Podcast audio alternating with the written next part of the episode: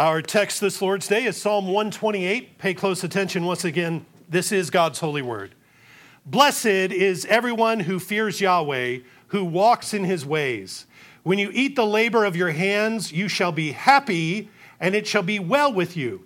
Your wife shall be like a fruitful vine in the very heart of your house, your children like olive plants all around your table.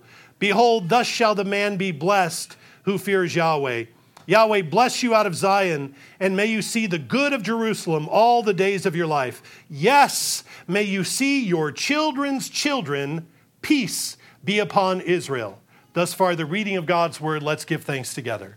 Father in heaven, we thank you for your word, and we ask you now to open our ears and open our hearts and fill us all with your Holy Spirit that we might receive it and obey it, that we might mark and learn and follow and apply in all the right ways. So loosen my tongue that I might articulate these things clearly. Deliver us from distraction. Deliver us from error, we pray. In Jesus' name, amen. amen. Like most parents, I can remember very clearly the early days of when my children were tiny and we had first brought them home uh, from the hospital. You know, you have that moment of sheer panic and terror when everyone leaves for the first time and you're left there with this little baby all by yourself and you wonder, what am I supposed to do with this? I don't think I'm ready. But you are. You figure it out. You're ready. When my children were infants, I remember very clearly holding them on my lap and being in awe and wonder of the immense blessings that God had given us. I would look at their little hands and wonder um, whose hands those hands were going to hold whose hands those hands would shake, what work those fingers would do in their lifetime. I would count their toes and I would wonder where those feet would take them, probably even places that I've never been. Those feet would take them to visit places that, that I'll never get to go.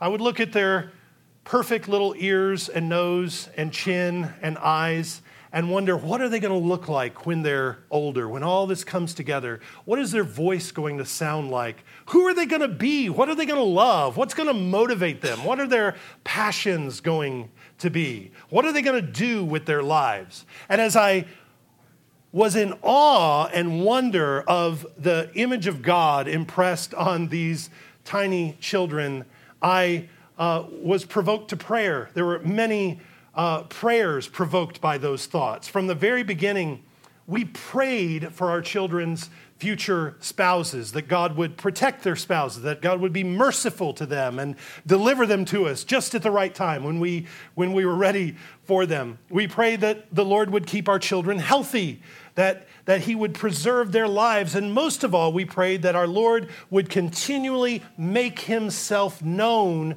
to our children, that, that He would draw them under His care, that our children would never know a day where they didn't know that Jesus was Lord and King of their life. We wanted them to know that more than anything. And that's what I've always wanted for my children. More than anything is that their lives are pleasing to the Lord Jesus, that they know and serve the Lord Jesus every day of their life. I don't care if they drive a garbage truck. I don't care if they're a CEO of a corporation. I don't care if they're president of the United States. I don't care if they live in a trailer or a mansion or drive a Ford or drive a Lexus. What I care about more than anything is that they live lives that are pleasing to the Lord Jesus and that they serve the Lord Jesus every day of their lives. That is the most important thing to me.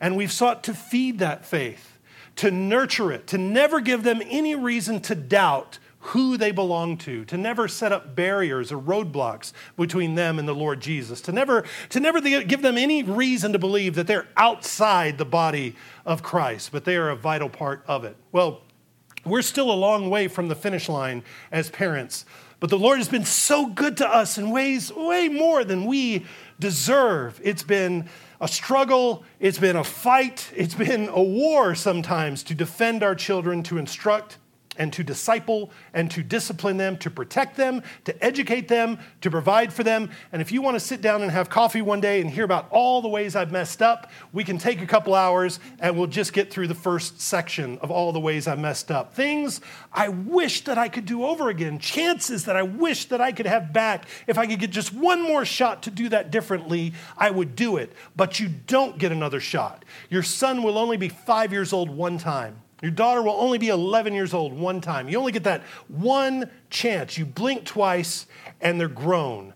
You can't stop time. You can't slow it down. So we must all make every effort to be faithful right now with the opportunities and the resources that God has given us to honor Him, to submit our ways to Him, to trust Him to bless our efforts, and to do what we can with what we've been given. Now, because we have a great and solemn duty to raise our children in the fear and admonition of the Lord, because we are shepherding eternal souls, it's critical that we all keep encouraging one another in the scriptures, that we keep saying to each other what the scriptures say about children, that we keep saying what God says about children, how to train them, how to love them even if you don't presently have children or you don't have children in the home, this is all relevant to you as well. You can't think, oh, well, we're going to get a sermon on children and discipline and training and education, so I can check out for the next few weeks and I can, I can think about other things. No, that's not good. That's not good at all because we are building an environment here that accepts and practices and preaches and believes certain things regarding children, things that the world despises things that it seems much of the church is ignorant of, things that are in the scriptures, uh, information about children that God says this is true, that we ignore in the church. So, because we are building this environment, we need everyone on board. It's all hands on decks. We, we need everyone to help us confess these truths together. A biblical perspective on children must be culturally reinforced. If I'm off doing my own thing with my child, educating, training, disciplining, and, and I'm in a community or environment where everybody is doing 180 degrees the opposite thing, it's going to be miserable. It's going to be very difficult for me to be effective. But if my kid uh, talks to your kid and say, you know what my dad expects? My dad expects me to be respectful. He, respects, he expects me to say yes, sir, and no, sir, and yes, ma'am.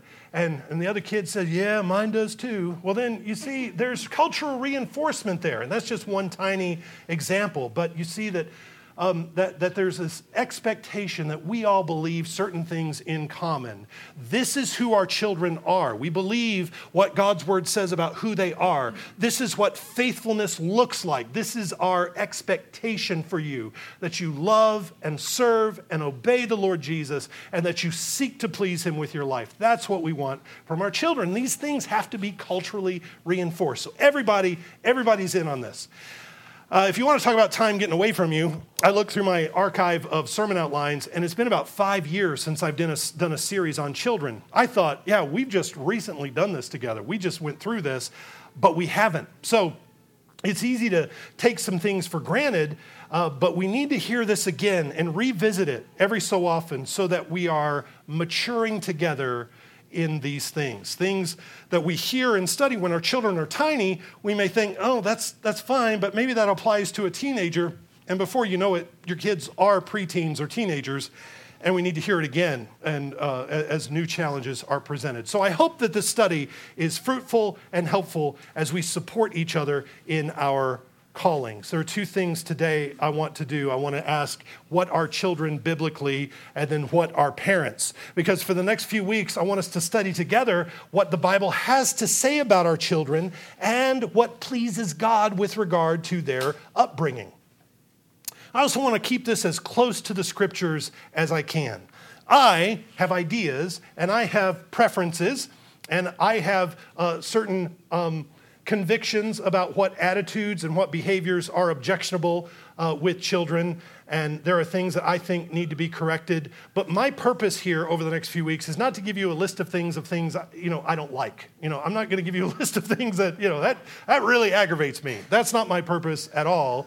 I want to stick to the scriptures and encourage you to faithfully apply the principles that God words, God's word gives us though that may look different from house to house. Various houses have their own traditions and their own uh, uh, own, own house rules, and that's just the way it, that's the way it works out. Um, methods will vary. What I'm after are the principles. So the first thing I want to ask and try to answer, first, first order of business is what does the Bible say about children? Who are they? This will determine everything else we do and everything else we say. Because if our children are heathens, if our children are atheists, we're going to uh, operate with regard to their upbringing a very different way than if we believe what Psalm 128 says about them, which is that they're olive plants and that they are blessed and blessings. And we need to understand what the scriptures say. So, so, what does the Bible say about children? When it comes to disciplining and training children, we're not dealing with blank slates. We're not, we're not dealing with little robots that we can just program and they'll do exactly what they what, what we say that they need to do. Our children are living souls with the image of God stamped on them. They each are accountable to God for their own lives. They all will stand individually before the judgment seat of Christ and be judged for their obedience. And God has made specific promises to believers and to their children. You can't read very far in the scriptures without seeing a promise that God makes to his people that includes their children.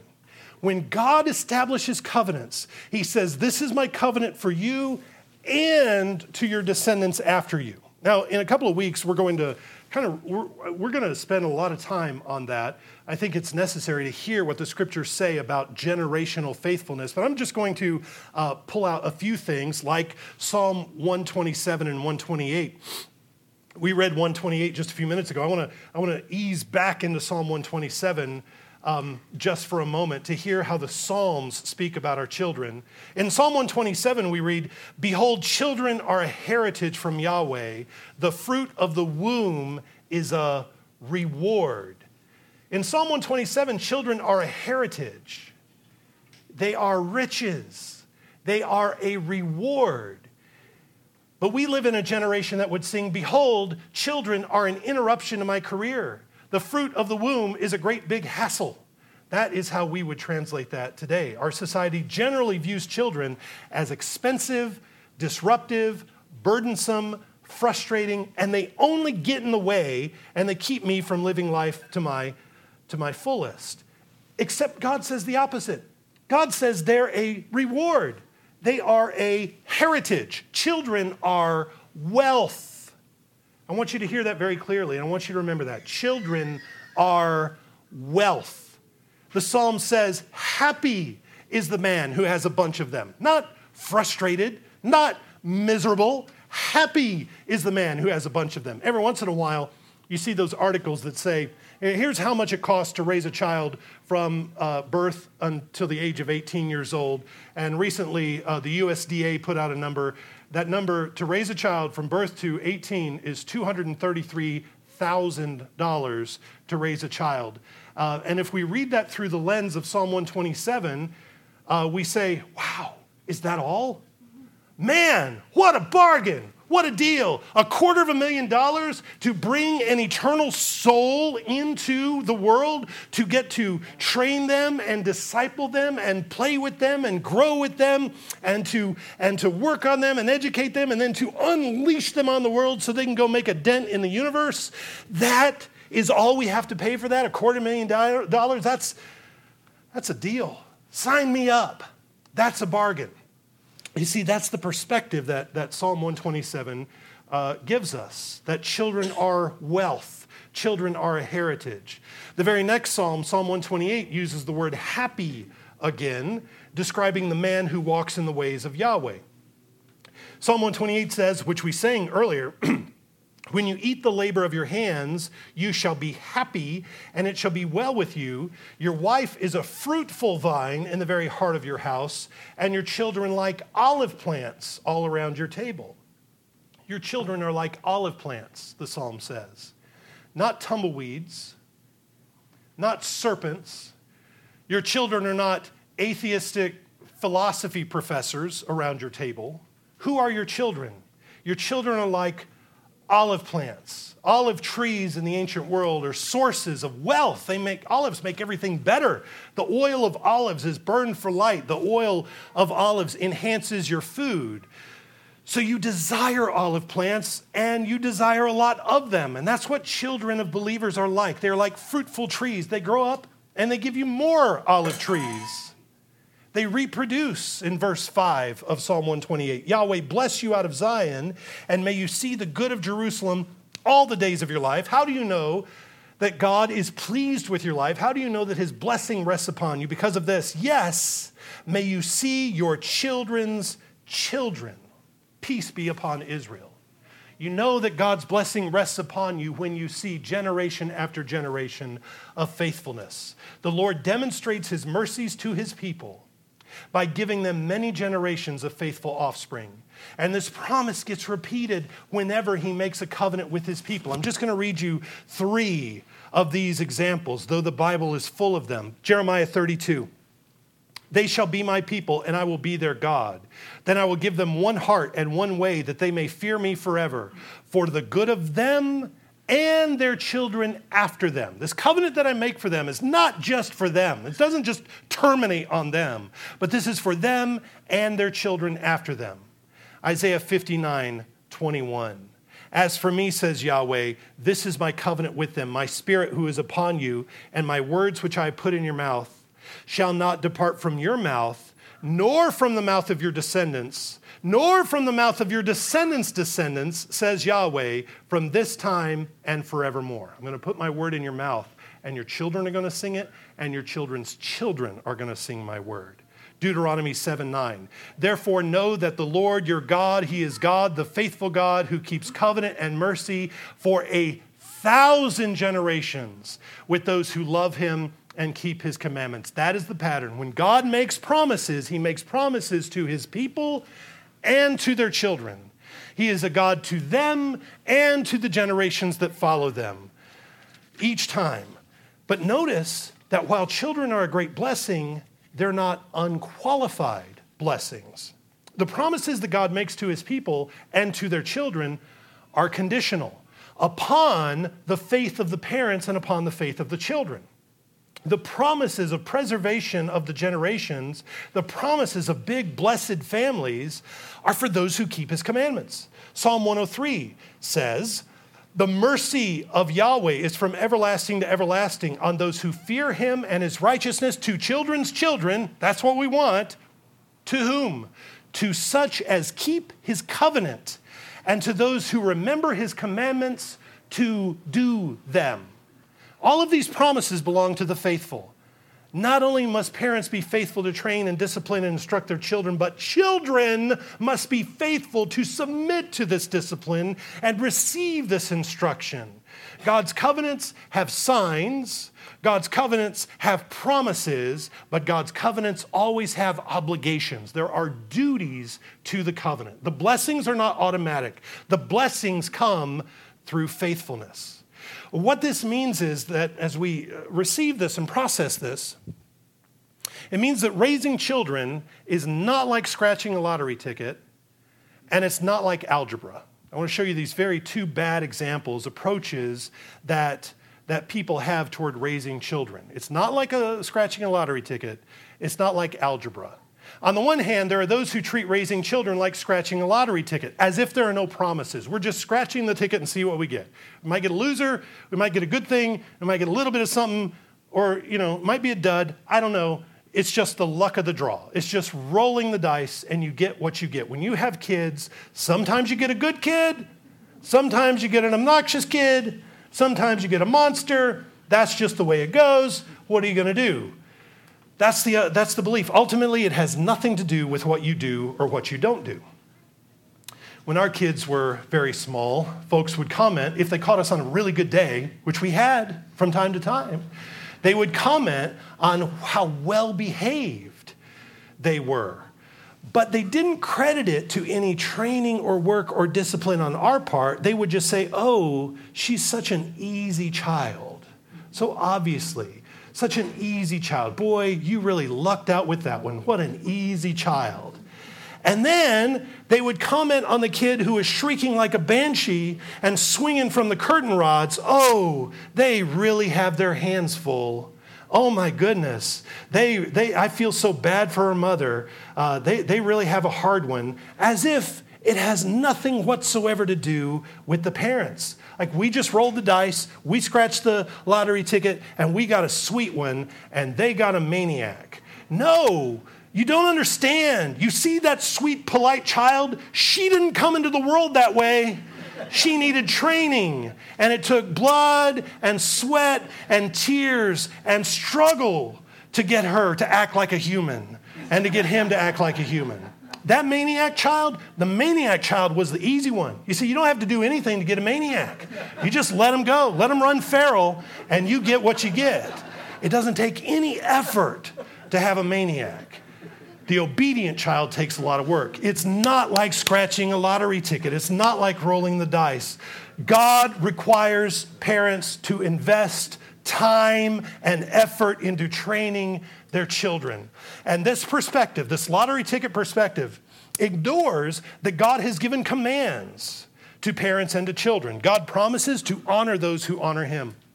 God promises blessing to those who obey his law. God says, Honor your father and mother, that your days may be long upon the land which Yahweh your God is giving you. Blessing and life flow to the obedient. Do what God says, and he will bless your efforts. So we don't live as if there's no connection between promises and commands. Having faithful children is not just a roll of the dice, God gives parents responsibilities.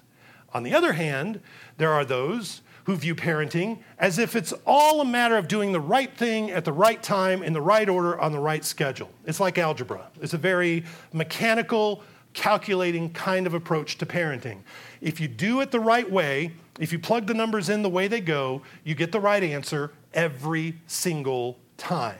It's like following a cake recipe. You do exactly what it says on the box, you put it all in the pan, you put it in the oven, and when you open the oven, you have a cake. You, you don't have a turkey, you don't, you, know, you don't have a meatloaf, you have a cake if you, if you do what the recipe says every time without fail. You do it the right way and it never changes. Well, that works for algebra and that generally works for cakes. But if you apply that to parenting and a lot of other things in life, you get a very narrow form of legalism because there are many factors at work in the life of a child most of which are out of your control. The child must respond and obey themselves. They are responsible to obey and to respond to our efforts. We depend upon the work of the Holy Spirit. So we don't have control over outcomes. And when we have this formulaic approach, we assume that it's 100% up to us how our children turn out. And typically, when we try to apply a formula, it's our formula it may or may not really have anything to do with God's principles. This is why I try to stay away from here's how to raise kids God's way. Here's, here's the biblical plan for parenting. I won't use phrases like that because I'm not, I'm not giving you a formula. I'm not giving you a recipe for perfect kids. I don't want to do that at all. Um, we must not forget that our children are responsible before God to respond to our parenting. And, and this gets more and more important as they grow. Don't forget that God Himself had a son who rebelled. God set Adam up with a paradise, and He set Adam up with everything he needed to obey. What defect was there in God's love for Adam that led to Adam's rebellion? What neglect was there in God's design for Adam that led to the fall? There was nothing. In fact, um, w- there was nothing that the Lord could have done, should have done for Adam that he didn't do. Over in Isaiah 5, God asks Israel, He says, What, what more could I have done for my vineyard than, than I did? And the answer is nothing. God couldn't have done anything more. Adam, Israel, were required to respond to the blessing that they had received. And when children disobey and when they rebel, it is our duty to oppose their sin. We're to restrain their wickedness and trust God to turn their hearts. But we don't live as if children are robots that we can just program. And if somebody uh, ends up with a rebel, it means that therefore they didn't use the right recipe, they didn't use the right program because we don't believe in works righteousness. Uh, we're faithful with our responsibilities, we confess our sins, and we trust God with the outcomes. So we have duties to obey and follow the Lord. It's not chance, it's not like rolling the dice. We have duties, but it's not all of us. We trust God with the outcomes. Conscious of that, we stay out of both ditches.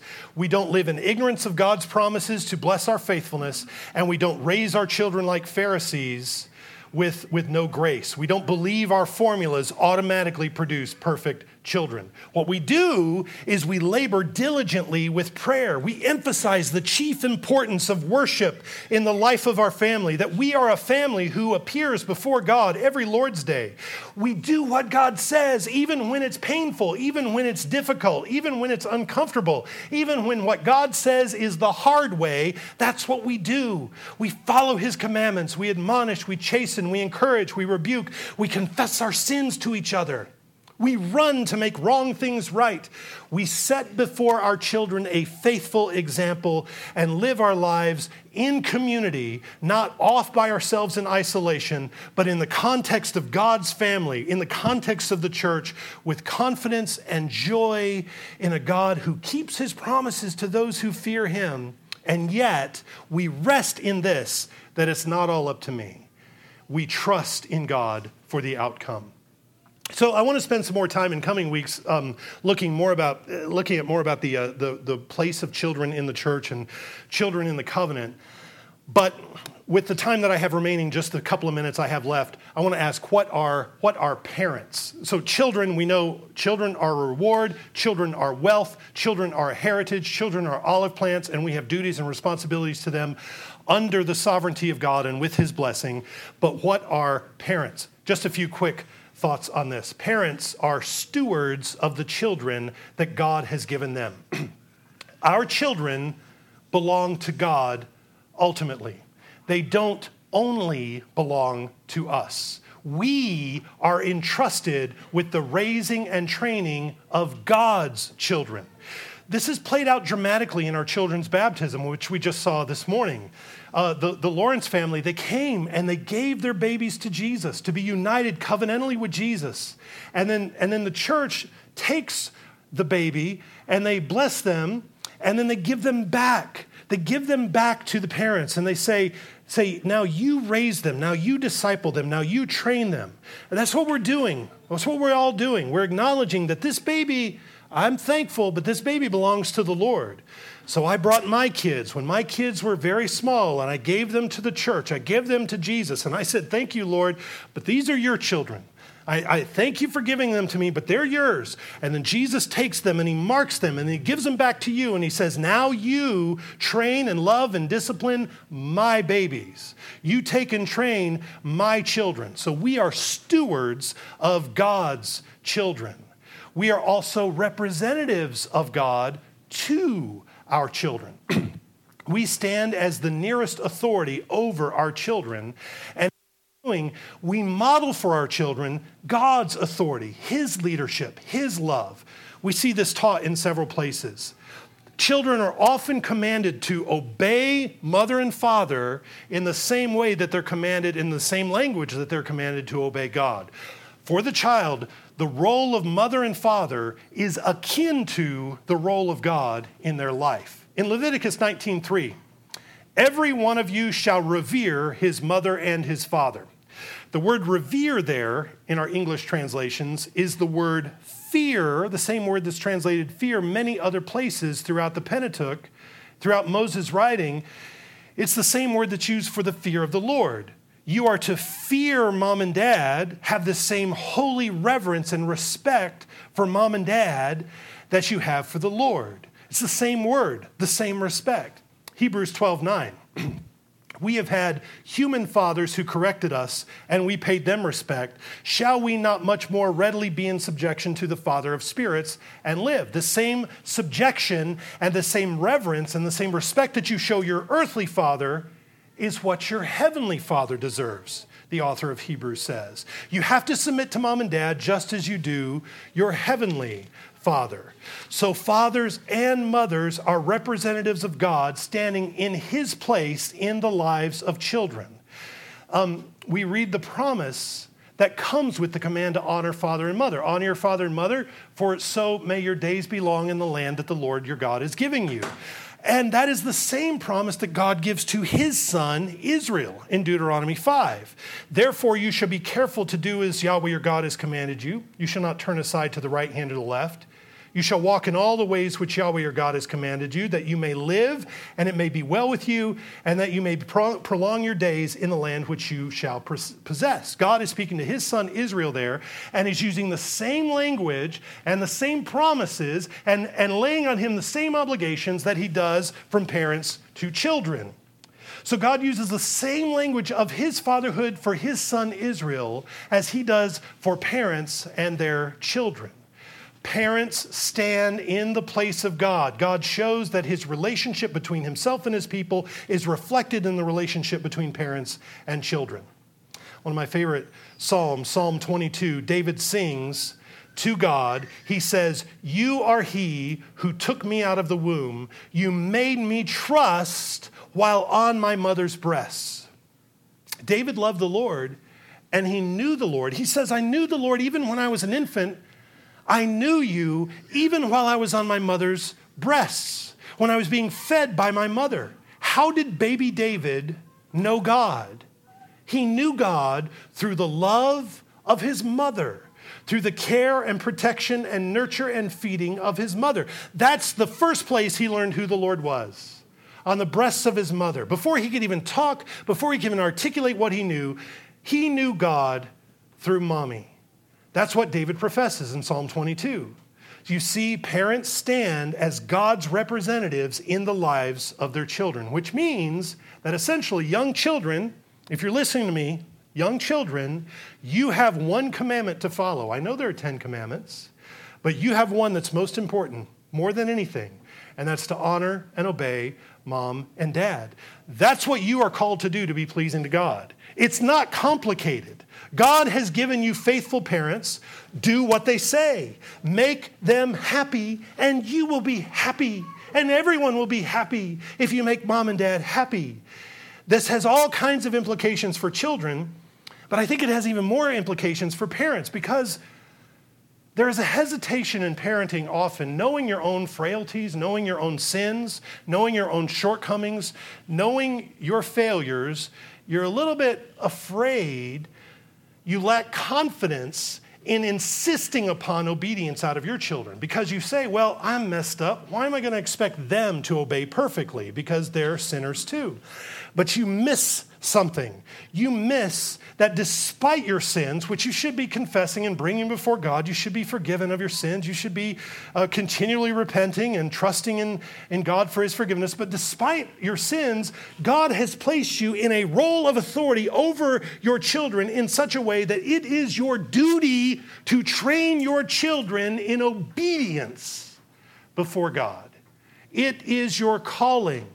It is your job. You must have children who obey you. You must insist on obedience.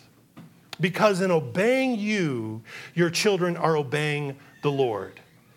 If you put up with sass and if you put up with lip and if you put up with slow obedience, you tell them to do something and they just kind of slide off the couch like a slug and they just kind of wander over to the thing and it's not joyful obedience. If you put up with slow obedience, if you put up with rebellion, what are you, what are you saying? You're saying, you know, you can take me lightly and what I say doesn't matter. And oh, by the way, what God said, it doesn't matter either. It doesn't matter how you respond to authority. It doesn't matter how you respond when you are required to do something. That's what you're teaching them. You're telling them that it doesn't matter what God says. You can give God sass and lip and disrespect. And when God tells you to do something, you can just kind of roll off like a slug and not do it joyfully. That's what you're training your children in when you train them in disrespect and you don't require that they obey. No, Rather, you must say this You must obey me. You must learn to submit and do what I say. And I insist upon that because, baby, you need to learn how to obey God. And this, my house, is where you're going to learn how to obey God. I am not going to be standing over you all your life. And when you're on your own, you're going to come under the discipline of your Heavenly Father. Right now, I represent His authority in your life. Well, I don't say that so that you can say to your children, well, you better do what I say, and that's what God says. Don't, I mean, I'm not, I'm not inflating you in such a way that we do this arrogantly because, because this means that parents must imitate God in the way that God disciplines and trains and instructs his children. We don't, we don't have this position of authority so we can just do whatever we want. We have this position of authority so that we can imitate God. The way that God treats his children is the way that I must treat my children. I must follow his example. He is a good father, and I must train my children in the way that God trains his children because I am God's representative. By my actions, I'm showing my children this is what God is like. Every day, I'm preaching theology to my kids, and I'm showing them this is what God is like. So, if I'm irrationally angry and I'm upset all the time, that's what I teach my kids God is like. I'm just like your Heavenly Father, and He's always upset. And He's always glaring at you, and He's always frustrated at you. He's always yelling at you. If I'm easily provoked to angry outbursts, if I'm put out when my kid asks a question, I'm showing them this is what God is like. When you come ask something of your Heavenly Father, God doesn't want to hear you. He ignores you. He's got better things to do. If I'm always harping and picking at my kids, if what they do is never good enough, I'm telling them God is not satisfied with you. It doesn't matter what you do, God is never going to be happy with your life. God is never going to be pleased with you. That's what I'm showing them. If I'm lazy and if I'm inconsistent with discipline, I'm saying that's what God is like. If I say, you do that one more time and you're going to get a spanking, and they do that one more time and nothing happens, I'm telling them that God is a liar, that you don't have to worry about God's judgments. If I say I'm going to count to 10 and then, man, it's bad news, something's bad going to happen, and I count to 10 and nothing happens, I'm a joke. God's a joke. This whole thing's a joke. You don't have to take anything seriously. I'm training my children to believe that God is a joke. If I keep long lists of things that they did wrong, and I keep bringing those up. I'm saying that this is what God does. God keeps lists and he never really forgives. He just says he forgives, but then he keeps bringing up old things and you can never get out from under the guilt. If I'm arbitrary about my judgments, if I tell them no to good things when there really isn't a good reason to say no other than I just don't feel like putting up with it, I'm telling them that God is sort of like that. He doesn't have any reason to tell you no, He just doesn't want you having any fun if I'm kind of downbeat and gloomy, and if I'm always brooding about this thing or that other thing, if I never look for ways to have fun, if I, if I never really give them great, sweet, undeserved blessings, then I'm saying God really doesn't pursue you to do you good, to give you great, undeserved, sweet things. If I make promises that I don't keep, then I say God doesn't keep his promises if I complain about everything and everybody all the time, and if I've never satisfied and I've never can be content with anything, I am showing my children a God that is peevish and irritated and not happy and not blessed and not one who rejoices over his people and his creation. If I demand things of my kids that they're incapable of doing, if I demand things of them that they can't even comprehend, then I'm teaching them about a God who doesn't know their frame if the rules are always changing and incomprehensible, or if there are too many rules that you can't even keep track of them, we're saying this is what God's law is like. He doesn't really care about holiness and obedience. He's just trying to get you, He's just trying to trip you up with something. You see, we stand in the place of God to our children. We teach them what God is like every day. And we stand here with the potential to teach them a whole lot of untruth. We teach them heresy about God. When our God is a happy father, he is cheerful, he is forgiving, he is gracious, he is tender, he is patient, and he is consistent in his training. He is consistent in his law giving. He is consistent in his discipline. He is consistent in his promise keeping. God our Father is a consistent Father. You can trust him. You know what he's going to do, you know what he's going to say. This is our Heavenly Father, and it's our great weight of responsibility, moms and dads, to show this Father, this authority to our children. And see, when you do that, and our children reject that authority, when we do, when we follow and imitate God our Father, and our children reject that, well, then they really are rejecting God's authority. But I don't ever want to put my kids in a position where I've set up some ridiculous, cruel, Byzantine network of laws where obedience to my code has nothing to do with holiness, it has nothing to do with righteousness. My rules don't point to God in any way. It's just a collection of my eccentric opinions and my eccentric preferences. I don't ever want to do that because that's setting them up for frustration and failure. You, you might say, well, you know, we're put in all kinds of situations in life where we have to submit to tyrannical, unjust authorities. And, you know, maybe that's good for them. Maybe they need to be trained in putting up with that stuff. And I say, yeah, is that how you want your leadership described in your home? Unjust, tyrannical, onerous, cruel? Is that, is that how you want your leadership described? Wearisome, arbitrary, your home? That's how you raise Pharisees. You raise Pharisees through crazy, burdensome laws and codes. That's how you raise apostates. No, we don't do that because God our Father isn't that way. Neither do we frustrate them with a lack of attention, a lack of order and discipline, with complete neglect of our duties. If we do that, we leave them exposed. There's nothing to obey and there's nothing to reject. There's just nothing there. That's how you raise atheists. You show them a God who isn't there. That's how you raise hypocrites. When you show them a God that is imminently rejectable or easily marginalized, a God that doesn't mean what he says, a God who doesn't care about them, we leave them, we leave them exposed. And then it's no surprise when they leave the faith. The call of parenthood is to be godly toward our children. In this way, parenthood is sanctifying for us because in faithful parenting, we learn how to imitate our Father. We learn how to be like our God so that we can show forth His glory and His goodness and His happiness, not only in our home, but in the church and in the world. Well, we have more to study on this, but for now, let's pray and meditate on these things. Holy God, from whom every family on earth takes its name, we ask you, please strengthen our fathers and mothers to show forth your love to show forth your fatherly leadership and discipline so that our children may know security and joy. Lead our children to honor their parents by compassion and forgiveness. May all people know your fatherly care through the love demonstrated by your people in godly homes. We pray this in Jesus' name. Amen.